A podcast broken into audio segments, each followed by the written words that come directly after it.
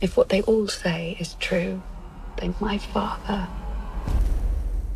is burning in hell right now. Esta semana estreia em Portugal o filme biográfico sobre Jenny Julia Eleanor, que viveu entre 1855 e 1898. Um filme escrito e realizado por Susana Niccarelli. Para o crítico João Lopes, o mais interessante de Miss Marx é a memória histórica e também a prestação da protagonista, atriz Ramola Garay. A cineasta italiana Susanna Nicchiarelli gosta de revisitar as memórias de figuras femininas emblemáticas, enfrentando as convulsões da história que, não poucas vezes, as castigam e marginalizam. Assim aconteceu com Nico 1988, sobre a lendária cantora Nico no mundo dos Velvet Underground. Assim volta a acontecer com Miss Marx, evocando Eleanor, a filha mais nova de Karl Marx.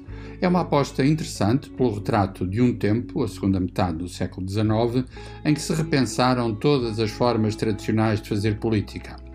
É pena que o filme vá abandonando a sua perspectiva histórica para promover Eleanor Marx, a símbolo manicaísta de um feminismo igual, igual entre aspas, ao do nosso século XXI. Fica a memória histórica e, em particular, no papel de Eleanor, a composição de Romola Garay. Have you not been happy with me? No, I've never been happy.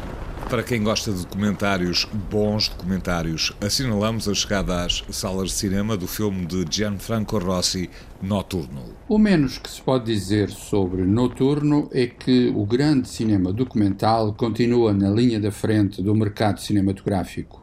Conhecíamos o realizador Gianfranco Rossi através, por exemplo, de Sacro Gra, sobre a autoestrada que circunda a cidade de Roma. Agora, ele apresenta-nos uma visão das tensões no Médio Oriente que, importa sublinhar, não pode ser vista como uma variação das notícias televisivas. Rossi rodou o seu filme ao longo de três anos em zonas da Síria, Líbano, Iraque e Kurdistão para nos apresentar uma série de momentos, são verdadeiros quadros de vida, que refletem as singularidades de pessoas e lugares. Por exemplo, as rotinas das patrulhas militares, por exemplo, os depoimentos de crianças que foram raptadas e assistiram a atos de violência do Estado Islâmico. Noturno é um notável exemplo das potencialidades, da ousadia e do humanismo do género documental. Em cartaz, a partir de hoje, estão também o road movie Entre a Morte, Missão Inesperada, mais um filme de ação com Liam Neeson, ainda no género de ação e aventura estreia Chaos Walking, O Ruído, o thriller protagonizado por Benedict Cumberbatch, O Espião Inglês e os filmes de animação As Andorinhas de Cabul e Demon Slayer, Kimetsu no Yaba, Comboio Infinito.